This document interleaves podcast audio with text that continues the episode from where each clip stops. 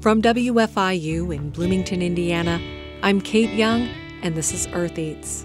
Then we get into a question of okay, based on life experience, based on the thoughts that have surfaced for everybody, what, if anything, are you wondering? You know, what kind of questions come to mind?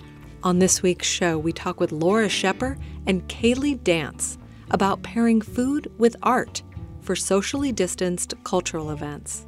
We visit a teaching kitchen featuring Japanese food and talk with the chef and owner, Maury Wilhite. And Josephine McRobbie talks with the owners of a sweets shop about how they stay organized.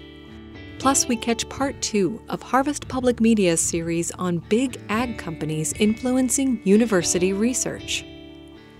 That's all just ahead. Stay with us. Thank you for listening to Earth Eats. I'm Kate Young. Renee Reed is back this week with food and farming updates. Hello, Renee. Hello, Kate. Rural counties lost fewer jobs during the pandemic and recovered faster than their urban counterparts. Harvest Public Media's Jonathan Ahl reports on the findings of a study by the U.S. Department of Agriculture. Unemployment in rural areas dropped steadily for 10 years until COVID 19 hit. Elizabeth Dobis is an agricultural economist with the USDA. She says after a spike in April 2020, rural jobless rates went down through the summer of 2021. These rates are still higher than their pre pandemic values, but they demonstrate greater recovery in rural areas than in urban areas. Dobis says rural counties with persistent poverty had an unemployment rate of 6.7% in July, and the remaining rural counties were at 4.7%. Both of those were more than a point better than their urban counterparts. Jonathan Ahl, Harvest Public Media. The U.S. is on track to admit more agricultural guest workers than ever before, according to the Department of Labor. Most Midwestern states are on a similar trajectory. The influx comes as employers who hire through the H 2A visa program are complaining that it's overly burdensome and expensive. Alexandra Sosa is the executive director of the Farm Worker and Landscaper Advocacy Project based in Illinois. She says those employers would be hard pressed to find labor locally. It's hard to find workers here in the, who are already in the United States um, willing to do that work because that work is no easy work. Sosa says the rise in the number of ag workers could be due to perceptions that the Biden administration is more welcoming to immigrants or the widespread availability of COVID 19 vaccines. Thanks to Harvest Public Media's Dana Cronin and Jonathan Ahl for those reports. For Earth Eats, I'm Renee Reed. Thanks, Renee. We'll hear more from Harvest Public Media later in the show as they continue their investigative series on Big Ag's influence on public universities.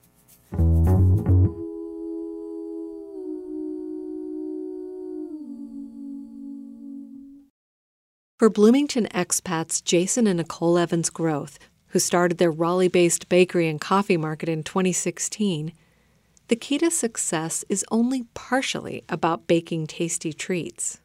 The duo, who both have backgrounds in information science, rely on their organizational and user experience skills to help the shop thrive. I'm standing with Nicole Evans Groth in her sweet shop Anisette as she makes her way through rows in a Google um, spreadsheet. Chocolate chip cookies and cantucci, which is a basically the Florentine version of biscotti, these sort of like. She's running me through a production schedule for what she'll be prepping and baking throughout the week. Another spreadsheet serves as a kind of Rolodex of treat recipes. Nicole estimates that she's developed over 80 core recipes over the five years that she's owned her store. Um, but the nice thing about that is always having these things, these numbers in front of me, is I don't have to memorize it, which, you know, I could spend my brain time doing much more interesting things than just memorizing. So. For Nicole and her co owner and spouse Jason, it's this high degree of organization and control that allows them to remain creative and confident in their work. And Nicole, who is a musician as well as a baker, has a metaphor for this. But every once in a while, every once in a while, I'll measure something and it just happened to get the precise amount like on the first try. And I imagine that that's what it feels like to execute a guitar solo with your eyes closed.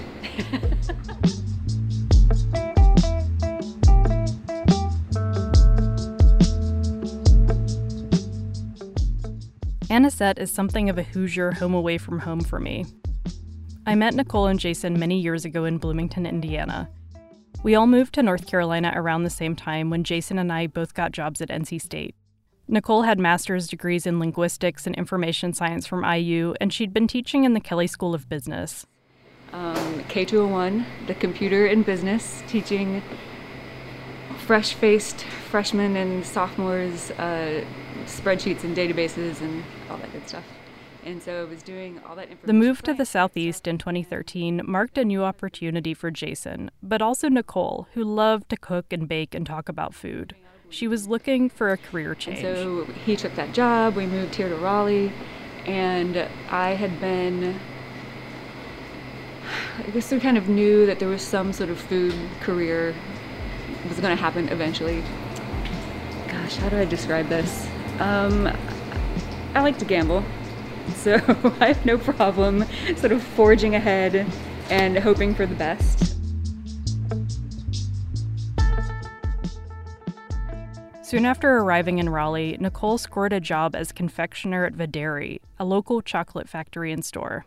At that time, she didn't exactly have a resume full of restaurant or hospitality experience. My very first job as a 15 year old was at Long John Silver's. Just little jobs like that throughout college and high school and college. I did some sort of private catering for a while, catering friends' parties, and but other than that, no. It was more just learning stuff on my own at home. How did you, I asked her how, how she got that job? Hmm. Charm, I guess. I don't know. I don't know. It's probably obvious that I pay really good attention to food. Nicole thrived at Videri Chocolate Factory. In 2015, her recipe for a strawberry anise ganache even won a coveted Good Food Award for the Southeast. When she decided to branch out with her husband and start her own shop, she was paying tribute to this particular chocolate. So, anisette itself is like a category of liqueurs um, flavored with anise that you find in places like Italy and Turkey, and you see those flavors used in sweets a lot there. And those places were absolutely inspirations for um, you know the kinds of items that we're making here. As Anisette prepared to open in 2016, Jason used skills that he'd acquired as a librarian to create systems and workflows for the store.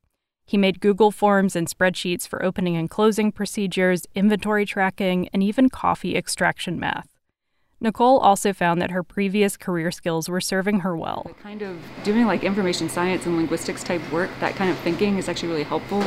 I think in terms of like to be able to produce food in a way that you're going to sell a lot to a lot of people there's a lot of organization that goes behind that and so i think having the having the creative desire and drive is one thing but if you can't be organized and figure out how to get that stuff out then you're it's you're going to have a hard time it's all complex but nicole's core desire for the shop has always been simple we want people to have beautiful food that is not in any way intimidating. We want you to come here and feel welcome. Maybe try something that I, I don't think that anything that we're doing here is particularly, um, I don't know, innovative or weird, or but we're at times using flavors that maybe aren't traditionally found in an American bakery in cakes or pies or whatever, and maybe reimagining you know, something that traditionally from an American bakery might taste purely like sugar and fluff, and making it actually taste like something and presenting that in a way that they don't feel like, I don't know, that they don't feel intimidated. I visited Nicole at Anisette recently, where we immediately launched into what right now feels like a mandatory catch up conversation by which I mean intensely processing your experiences of the pandemic. Like stuff was happening around us and we were just moving. Because I, you know, I was like six, five sure that pregnant. people follow the rules and make sure you're wearing masks. And I, I, know what you mean about like not remembering March because I was in for people. Totally. And it was just one thing after the next, after the next.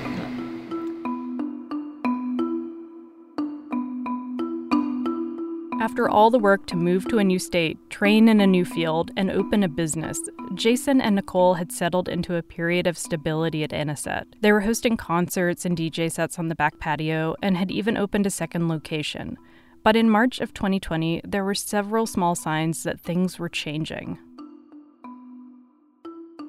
Seems like such a naive story now, but the first thing that happened earlier in that week is that we took away all of the like creamers and such that people would put in their coffee themselves. And I think moved all the seating outside. And then eventually we thought, well, should we even have people sit outside? So we took all the seating away.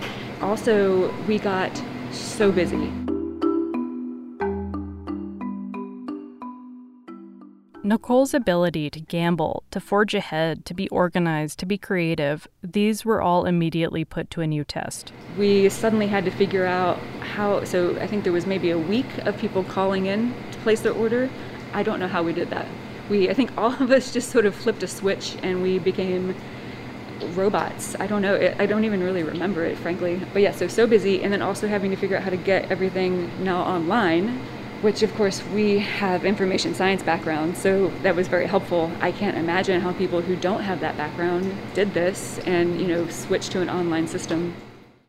Over time, Anisette has adapted to the reality of COVID, with all pickups taking place in their front parking lot. They've been lucky to make it through the worst periods of uncertainty. The average sales are considerably higher, and we speculate that that has to do with the fact that you can sort of take your time ordering, you can see everything online. The two owners used to spend a lot of time chatting with customers in the store about the day's menu or maybe just a Donna Summer record that was playing through the speakers. An outdoor pickup model is not conducive to that same kind of lingering.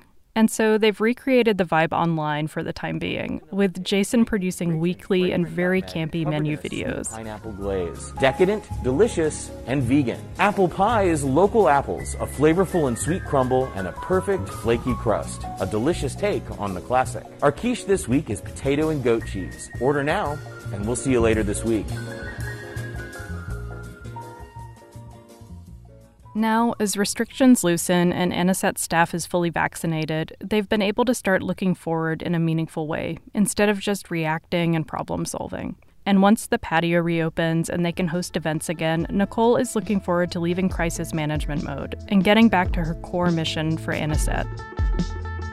It's like we're having a giant dinner party. so welcoming people in. That's the idea. Making all of these things welcoming and inviting. That story comes to us from producer Josephine McRobbie. Find more on our website, eartheats.org.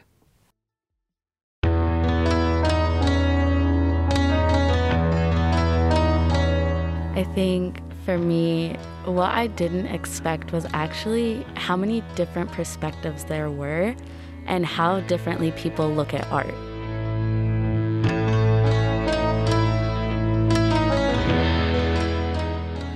Pandemic has changed the way many of us experience education, dining, socializing, and culture more broadly, including the visual arts.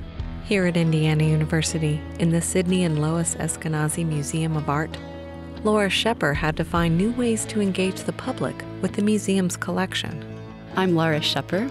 My pronouns are she and her. I serve as the Public Experiences Manager at the Eskenazi Museum of Art, located on the Indiana University Bloomington campus. Her role is to design experiences that facilitate connection between the artworks and the people visiting the museum.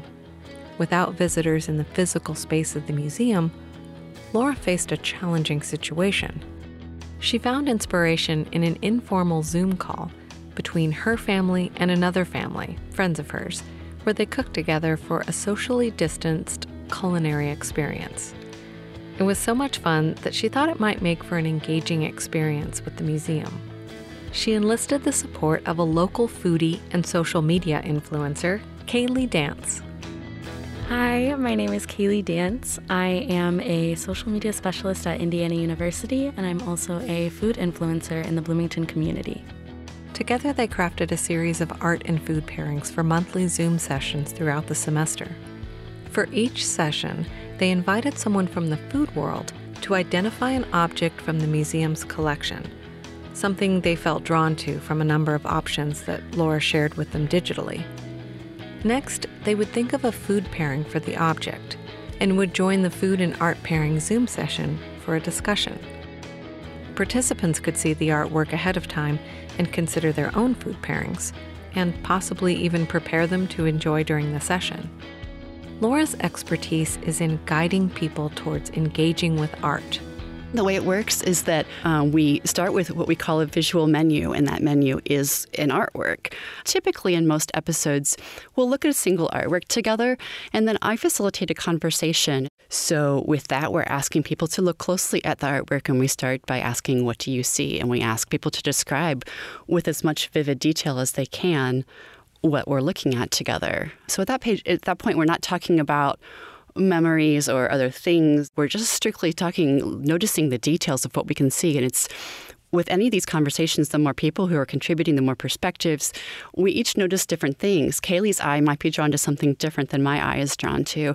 And the more people who are contributing, we're going to pick out different details, and that's going to lead us to a richer conversation and more ideas in, in terms of food pairing. After we talk about what we see, the next question that I typically ask is based on your own life experience, based on what we're seeing, what you can see in this image here, what kind of thoughts come to mind? You know, what are you thinking? Once we talk about some of the thoughts and what we're thinking when we're looking at the image, then we get into a question of okay, based on life experience, based on the thoughts that have surfaced for everybody, what, if anything, are you wondering? You know, what kind of questions come to mind? And for there, then that's a natural lead into what kinds of food or beverage might pair with this particular artwork based on, you know, all these ideas that emerged and people's curiosities and, you know, you start wondering one thing leads to another. There's usually by then a vibe or a sense of feelings or different things that might be uh, thoughts and so forth. And then we'll listen to ideas from the community, from participants who are at the table, and then we'll take turns, um, Kaylee and myself and a featured guest, revealing specifically what did each of us choose to pair with this particular artwork. One of the things that appealed to me about the series is that there are no wrong answers when it comes to pairing food with art. I hope that everybody knows there's no right answers. I'm not sure if that's true. I, honestly, um, I really hope that, and I, I try hard to communicate that it would be easy to think, oh, I don't know, like I'm not a chef, I don't know how to fancily do a food for an artwork, or you know, or maybe you have to replicate the artwork in you know paint it, or you know, I, I can imagine all kinds of. You know, I hope that people realize that there's no wrong answer, and the beauty of it is just expressing and finding a way to connect with it in, in your own life. And when I reached out recently to a curator, she said, "Oh, yes, but it's okay to use it, but there's no connection to food." I was like, "Oh, that doesn't have to be. You know, we're going to add the connection to food." Mm-hmm. I think for me, what I didn't expect was actually how many different perspectives there were and how differently people look at art. The individuality aspect of it is so cool because people do have different life experiences. Even if there are common denominators between two people, no two people are the exact same. So for me, when I'm sitting here listening to other people share their stories, share their experiences, and share their thoughts on these pieces, it's really cool because in a way, I'm getting to know, you know, this single person. And for me, it's been really important to amplify my connection with other people because again, we are in a pandemic. I can't go see everybody all the time. And one thing that I truly miss is going out and getting dinner or brunch with my friends. So, by doing this series, that's essentially what I'm doing. Everybody who logs on, whether it's 20 people or 40 people, they're all my friends at that point. We're getting to know each other, we're connecting over Zoom. And it's, again, just a reminder that basic human connection is just something that's so important. And I really feel like today we're taking advantage of all that we can in order to keep that connection. I think it's connected on a level beyond what I expected in terms of like the feedback and the messages that I get that people are just really appreciating right now the opportunity to do that. Food can serve as a familiar entry point for people who may not be used to talking about art. A lot of people don't have experience with art. And I was actually one of those people before Laura approached me. Of course, you know, I've been to museums and I've seen art before, but I just kind of had a blind eye to it. I would see these art pieces and I would be like, wow, that's really pretty but what am I supposed to be feeling? What am I supposed to be doing? What am I supposed to be thinking? And I had no idea that it was more of this personal connection. It's more of, well, what do you see? What do you think? That kind of opened up my eyes to the art world. Now I walk into museums and I'm like, oh, let's stop. I really want to stare at the details of this. And I always start asking questions with my friends now. I'm like, what do you think like the artist was thinking when they painted this color instead of something else? And it's so cool because it's just like I have this new lens now. And again, it is thanks to you. So I'm very thankful that you were introduced to me. food is universal. We all have experiences with food. It can feel like a safe entry point or something familiar. It may be an easy way to start talking about it. I think a great example would be one of the earlier artworks we looked at with executive chef David Tallent. It's a painting of a, a forest stream, and as he talked about that and described what he saw, he had memories of walking across campus in the fall for me, I was thinking picnics and other things, but for him, thinking through the fall and the crunchiness of the leaves. And he talked about, uh, for him, there was a seasonality to butternut squash, and the local farmers asking him, you know, David, are you ready to start cooking with it? And they've got the squash, and it's coming out earlier than he's ready, you know, for, for you know, he's not ready for the winter and that that change. And he said, you know, not until the leaves are down, I think it is, that would he start to buy these and use those. So he's bringing, you know, a really interesting personal connection just by looking that image and starting to describe the leaves on the ground and what he's seeing and the, the, the trees and the changes seasons. I asked if they could think of any examples of what a guest chef chose as their pairing. Our featured guest was Candace Boyd Wiley of Food Love Talk. She's based in Indianapolis. The artwork she selected was titled A Study for Support. There's actually a mural in Cleveland that this artist had made. So the painting that we have is a watercolor painting that where the artist was preparing to make the mural. It is by the artist Darius Steward. It is a watercolor on a white piece of paper. Most of the painting is in the left half of the image. It's vertically oriented. You can see a woman with slightly darker skin and dark hair, and she is looking downward and gazing downward at a young boy of dark skin. He's got very short hair. He's only visible, I would say, from the neck up. up. Yeah. Does that sound right? Mm-hmm. They um, are reaching toward each other. Their eyes are connected. Lovely work. So I think when we started to look at it together and describe, people were starting to see that connection um, between the adult female and the child. And we're thinking about the feelings of connection and safety and belonging and uplifting. We wondered uh, mm-hmm. what was on their minds, what, what, what, conversation was happening, what was she saying to him. And, and then uh, Candace paired it with several foods, actually more than, more than one. It was a beautiful pairing um, that evoked those, those feelings of connection I think she had her bra- braised collard greens. I mm-hmm. should have looked at my notes before going. she had um, cornbread too. She had cornbread, mm-hmm. yes, and she had a, a, cabbage with Johnny cakes. It was fantastic. So There's several recipes I want to go back and, and look at again. I asked Kaylee what she had paired with the artwork. I ended up pairing it with this southern style country potato chowder, which is something that my mom used to make for me every time I was sick. And it just reminded me like the mix between the art and the cold weather outside. I wanted to go home so bad. So I made this uh, chowder kind of just in her name, essentially. And for each episode, I do take photos of all the food that I had. So the image that I had posted was the bowl of soup with a little Polaroid of me and my mom when I was younger, almost kind of a little younger than who, the um, boy in the art piece. But um, I also had a little handwritten note of the most recent card that she had sent me. So it was very sentimental. But yes, I did have a pairing. Sometimes the featured guests prepared their food pairing during the session. Maury Wilhite of Katsumi's Teaching Kitchen had selected an ornate ceramic piece of stacked circular boxes as her art object. Then she taught a cooking lesson. She had made um, a bento box. She taught us how to make sushi actually on the episode such a cool experience. Um, I wrote down her rice recipe almost immediately. I am so excited and so determined to make my own sushi roll one day. We'll be talking with Maury Wilhite later in the episode. Even though meeting as a group for an art and food pairing workshop may still remain out of reach, the museum is now open to visitors, and you might have a chance to see some of the artwork in person. I do visit the art museum to see the artworks in real life, and I get surprised every time. So, one of the artworks that we had seen, it was so much smaller than what I had expected. It was really like this big. The vase, wasn't yeah, it? Yeah. Yes, yes. And it's so tiny, but when I was looking at it, I imagined it to be this giant thing. and so, when I went to the museum, it was like a little scavenger hunt. I got to see some really cool art along the way while I was trying to find this art piece. That's a great point. I think seeing that in person, I felt the same way as you. It was smaller than I expected on that particular particular, uh, it's a Japanese face. I remember, so you paired it with mochi, and mm-hmm. I thought that was brilliant. Like not only the colors in it, and like and like you know, the flavors inside, but also mm-hmm. even just that the roundness size. and the size. Like I thought, Yeah. brilliant.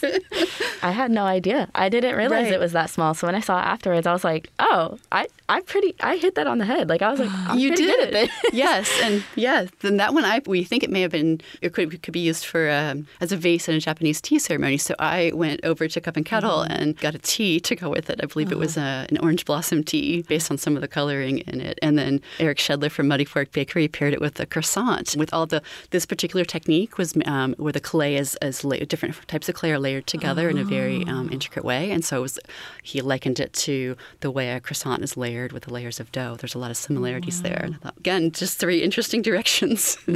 Yeah, so he's getting into like the structure of how something's made. Right. And Dave Tallent was getting into what are the associations of the season. And that's really, that is really interesting. And Maury was talking about how she might use this or how someone in her family might use this object. So mm-hmm. that is a lot of, that is a lot of really interesting connections. Maybe you can't visit the drawing in person, but maybe you could go looking for that mural. Sure. You know, Mhm. maybe Yeah. that's something you'll get to experience in person and you would know to look for it and you might get to actually see it. Sure, and then you might have other conne- new connections to it, be, having been in that conversation together with Yeah. everybody in the memories. It might mean something different than if you had wa- not had that conversation and walked Yeah. by on the street. Well, thank you both so much, guys. I had, had you here for a little longer than expected. So, Oh no, thanks. Thank Yeah. you. Thank you for asking and an opportunity to have this conversation today. Today, our guests were Laura Shepper and Kaylee Dance with the Sidney and Lois Eskenazi Museum of Art at Indiana University. Find more about their work at eartheats.org. I'm Kate Young, and you're listening to Earth Eats. Stay tuned for a conversation and recipe with Maury Wilhite of Katsumi's Teaching Kitchen.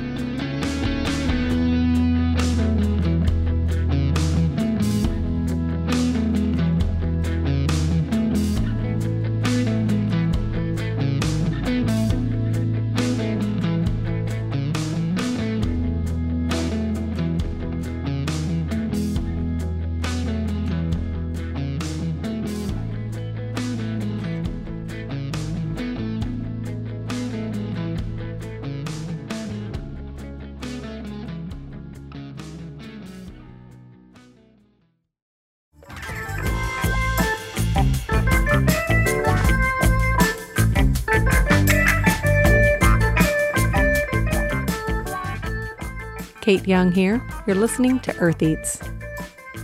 One of the featured guests for the Eskenazi Museum's food and art pairings was Maury Wilhite. My name is Maury Wilhite. I am the owner operator of Katsumi's Teaching Kitchen. Maury has been running the Teaching Kitchen for about six years, but recently moved her business into a storefront on Main Street in downtown Beech Grove on the outskirts of Indianapolis.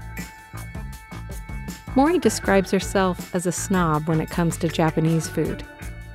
She says she gets that from her mother. Not only my mom, my mom's a snob because my grandparents were. One of the earliest, earliest memories I have of cooking is when I was like five or six in Japan and I was helping my Japanese grandmother cook. And so whenever I get sad, lonely, depressed, as I got older, I always start cooking Japanese food and it just makes me feel happier. Do you remember what she was making? She was busy making uh, whatever dinner it was, but she would have me wear the oversized Japanese apron and cut up something very badly, and then made sure everyone knew, oh, Maury helped today. She cut the green onions, you know, stuff like that. So it's just food for, I think, not only me, but everybody. You know, if you have good memories with your family through cooking, you know, all that stuff in the kitchen, that's what it represents most to me. So I'm, I was born in 63 and we were in Japan for a little bit in the late 60s and back then sushi was only eaten for special occasions not as frequently as it does now. So for me sushi is like oh you know something could happen you know. Uh, but now it's everywhere. And then plus my dad he's American Samoan so he's a Polynesian too. So I've been eating Japanese style food and raw fish since you know I can remember when we moved back to the states dad was in the Marine Corps and mom we were in san diego you couldn't take the japanese out of the girl so mom started cooking real japanese food and her parents my grandparents were sending in monthly japanese rice and soy sauce and seaweed because there's nothing adequate uh, in San Diego. So we ate like that. I learned quickly that just because it says Japanese restaurant, it doesn't mean you're going to get what you got at home. And so that's why our my sister and I we didn't formally study cooking, of course, but our taste buds were very refined.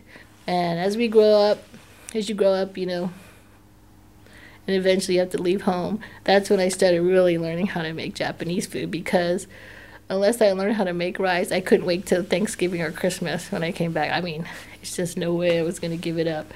When I went to college, of course, I made friends with Japanese students and we did cookouts there and I would pick up something here and there. What's even funnier is I was in the army and as soon as I settled somewhere, I had my mom send for my rice cooker. She sent it to me. I had a, I had my rice cooker with me in the barracks, and you know I make Japanese food because I can't live without it. And you know you get bored, so you start expanding your menu. And she describes herself as more of a teacher than a chef. She has a background as a Japanese language instructor, but she's found that sharing food is a fun way to connect with others around Japanese culture. You know, everyone's happy around food. Everyone's even happy around good food. And running her own cooking school allowed her the flexibility she needed when she was caring for her elderly mother and her child with special needs. She started with what she knew from her family and then dove into researching Japanese cuisine to fill in the gaps. Because people, you know, people when they ask you questions, you better know the answer type thing. So, yeah, a lot of it, thank God my mom was the food snob because a lot of the stuff, especially here in the US, especially here in Indiana, she would tell me how she would get some of her things. So one time we are having uh, sushi at my mom's house, and then you know that tin container I have to put the right the seaweed in. So I picked up my mom's, I opened it, and the seaweed looked molded to me. And my mom's old, so I thought, oh my gosh, she's keeping the molded stuff. I go, Mom, you should throw this out. It's probably bad. And she goes, No, you don't understand. And finally, she confessed. Uh, back to traditional Chinese medicine. When you ingest gold, it's good for your joints. So my mom I knew she had gold dusted green tea and gold dusted salt. My mom had gold dusted seaweed. What the? Mom, what is this? Well, she didn't want to share because it's gold. You know, God forbid she shared it with her firstborn or something. She shared it with her grandson. She went share. I go, Mom, I don't have to eat this, but you know, okay, thanks for telling me. Like, it's just totally, it's hilarious in retrospect, but she was hiding her gold stuff. Most people invested, but my mom's eating the stuff, so it's like, whatever.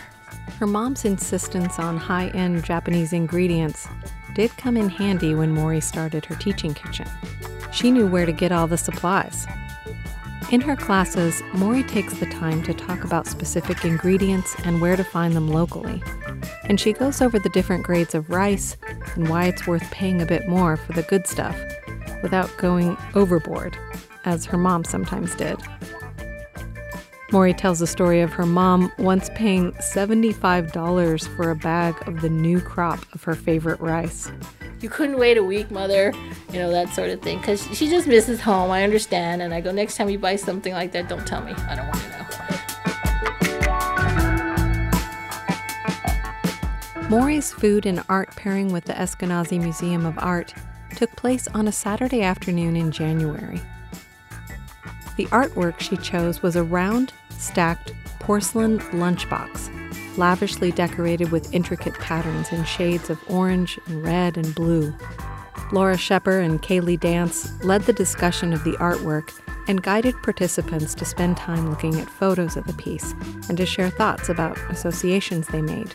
Mori talked about her first impressions of the piece. What I like about this uh, five tier bento, it makes you anxious what the food's going to be. I mean, if the outside, if the container is going to be this pretty, what is the food going to be like? Other participants talked about what the piece brought up for them, questions they had, and they speculated on whether the piece was decorative or something that was actually used for food. Laura shared information about the history of the piece, where it came from, and the type of porcelain that was used. Mori talked about the symbolism of the turtle and the crane figures she noticed on the top of the domed lid of the box and she wondered if it might have been intended as a wedding gift.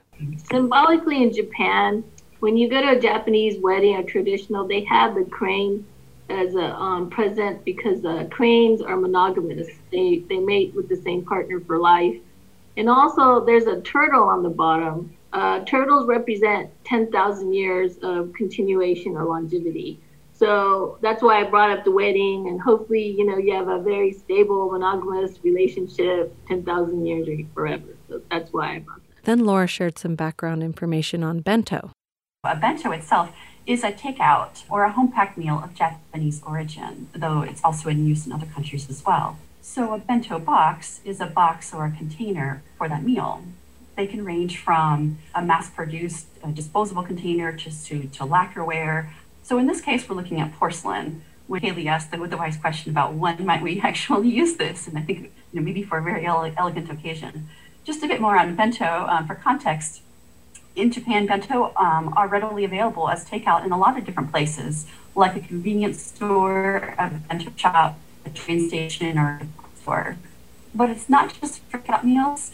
Um, Japanese homemakers and others with the time and energy to carefully uh, prepare lunchboxes for their spouse or their kids or even themselves. The discussion moved to what foods people had paired with the art object. Laura talked about a sesame ginger tofu dish. Kaylee mentioned some Japanese sodas she found at B Town International Market. And Mori said that she had chosen sushi. The sushi is colorful. The vibrant colors would set off the vibrancy of the food as well.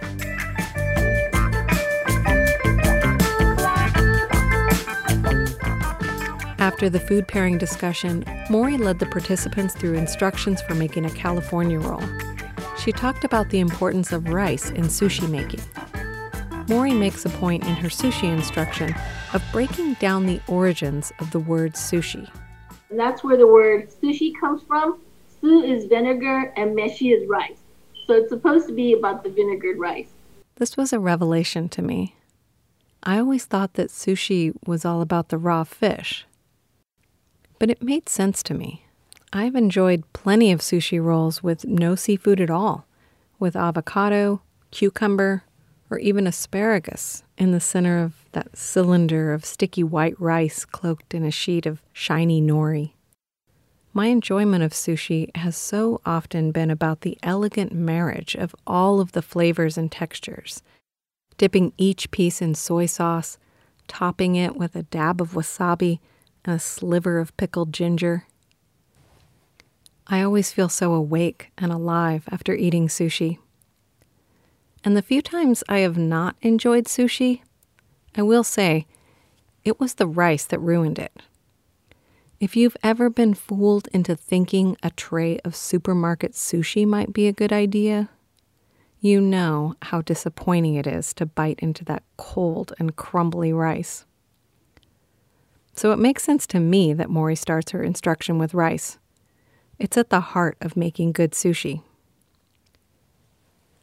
Mori recommends that her students take photos of the rice bags and other ingredient packaging in her class as a reference for when they go to the international market. They'll know what they're looking for. Grade, all of this, the premium, short grade, super premium, it's all about the rice for sushi. The high quality rice will make a difference as far as um, there is actually taste at this level when you chew the rice, the more you chew, those there's a sweetness to it. But more important, aside from the taste, is that uh, stickiness. You want your sushi rice to be just sticky enough so when you mold it, it will hold its shape. Mori walked the participants through an abbreviated set of instructions and demonstrated the assembly of the California roll. Then she placed her cut sushi circles within the context of a bento box meal that she had put together before the session. It was a lovely display of edible art.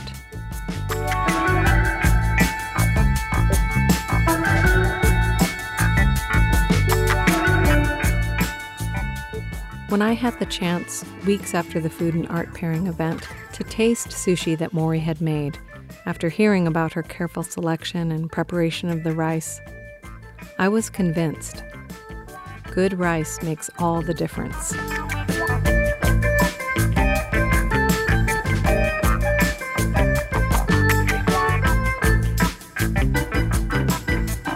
Visiting with Mori in her Beech Grove teaching kitchen, I was struck by her generosity. She readily reveals all of her secrets to making the perfect sushi rice or how to build umami flavors for a simple miso soup. Get that umami flavor out, and then I'll strain it in a second. After building a broth base called dashi by slow simmering water, dried shiitake mushrooms, dried anchovies, and kombu, which is a type of seaweed, Mori is now adding the bonito flakes. They're made from dried smoked fish that's been shaved into very thin flakes. Straining it all out because you just want the good juices and everything.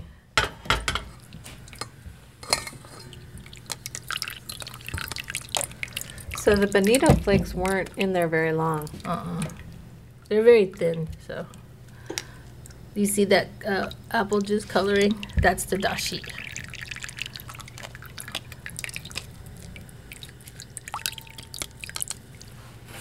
This is the miso paste I use. You want to make sure you do, that the um,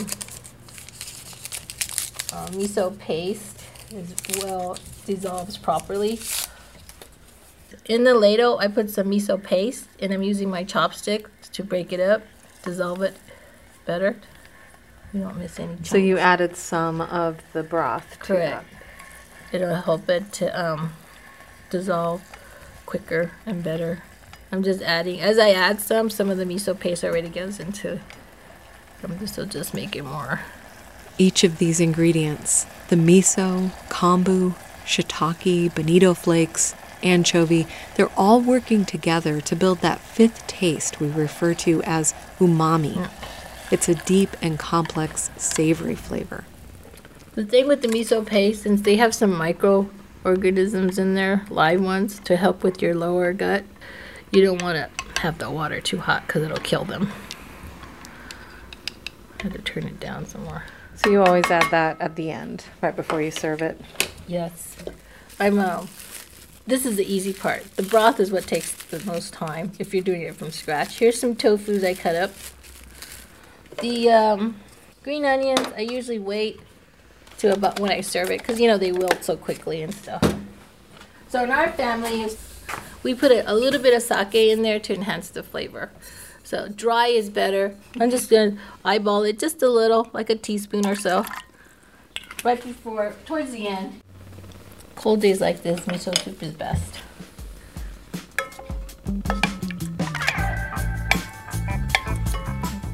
While I was there, Mori also demonstrated how to make spring rolls, California sushi rolls, as she had done in the art pairing session, and she even showed me how she bakes a cake in her rice cooker. Everyone's like, I can't believe we flipped that out of the rice cooker, but it's one of those hacks that just turns out. I try to promote you know, a lot of American goes, I don't want to just get one appliance to do one thing. Oh no, you can make cake, you can make uh, mac and cheese. I try to introduce other stuff, so oh, and as a good auntie Mori, most of my friends, their children go to college, so I buy them a proper rice cooker and I give them a bag of rice. If that's not love, I don't know what is. So they spend the time with me, make their rice, make all these Japanese dishes. So they'll call me and tell me you're hungry. You know, I sent you to college with a bag of rice. And you know how to make stuff, so.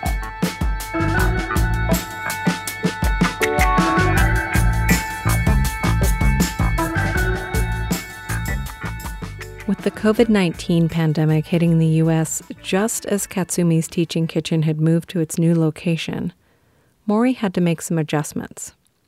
She started teaching classes over Zoom and even built her own DIY overhead camera mount out of PVC pipe. And all the classes have been easy. Once you buy, you get a, a the recipe and the shopping list. Okay. And I tell you, call me if you can't find it. You okay. know, we'll try to get something equal. I tried out one of the Zoom classes with a few friends. We made a Japanese version of pork and cabbage pot stickers. It was fun to connect and to make food together from the comfort of our own kitchens. And even though she wasn't in the room with us, Mori made sure we understood each step, including the tricky steaming and frying technique at the end. The pot stickers were fantastic.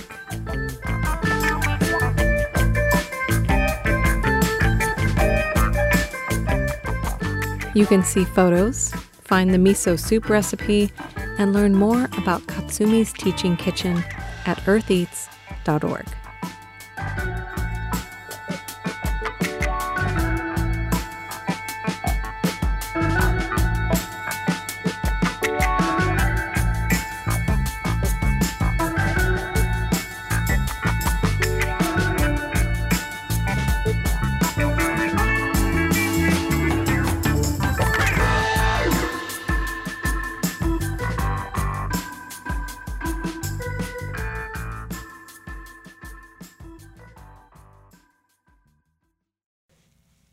2013, the largest farmland asset manager in the world made a $5 million gift to the University of Illinois to establish a research center. As part of the Big Ag U series, Harvest Public Media's Dana Cronin reports on how the center was founded to study the very area of investment where the company has few rivals and has wandered into controversy. You probably know TIAA as a manager of retirement accounts. It's a huge player in that market. In over 100 years, we've never missed a payment. Guaranteed monthly income for life. And part of that giant investment portfolio is farmland. Because as it turns out, farmland is a really good investment. It's stable and tends to increase in value year to year. And as the saying goes, they're not making any more of it. So, farmland is increasingly viewed as a commodity, something to be bought, sold, or rented. And the TIAA Center for Farmland Research, housed at the University of Illinois, is evidence of that. The $5 million donation that made the think tank possible is the fourth largest corporate gift the university's agriculture department has received in the last 10 years. That's according to data obtained by Harvest Public Media and Investigate Midwest through the Freedom of Information Act. Bruce Sherrick is a professor of farmland economics and the center's director. When people ask me what I do, I say I'm interested in anything that affects farmland values. Anything that affects farmland values.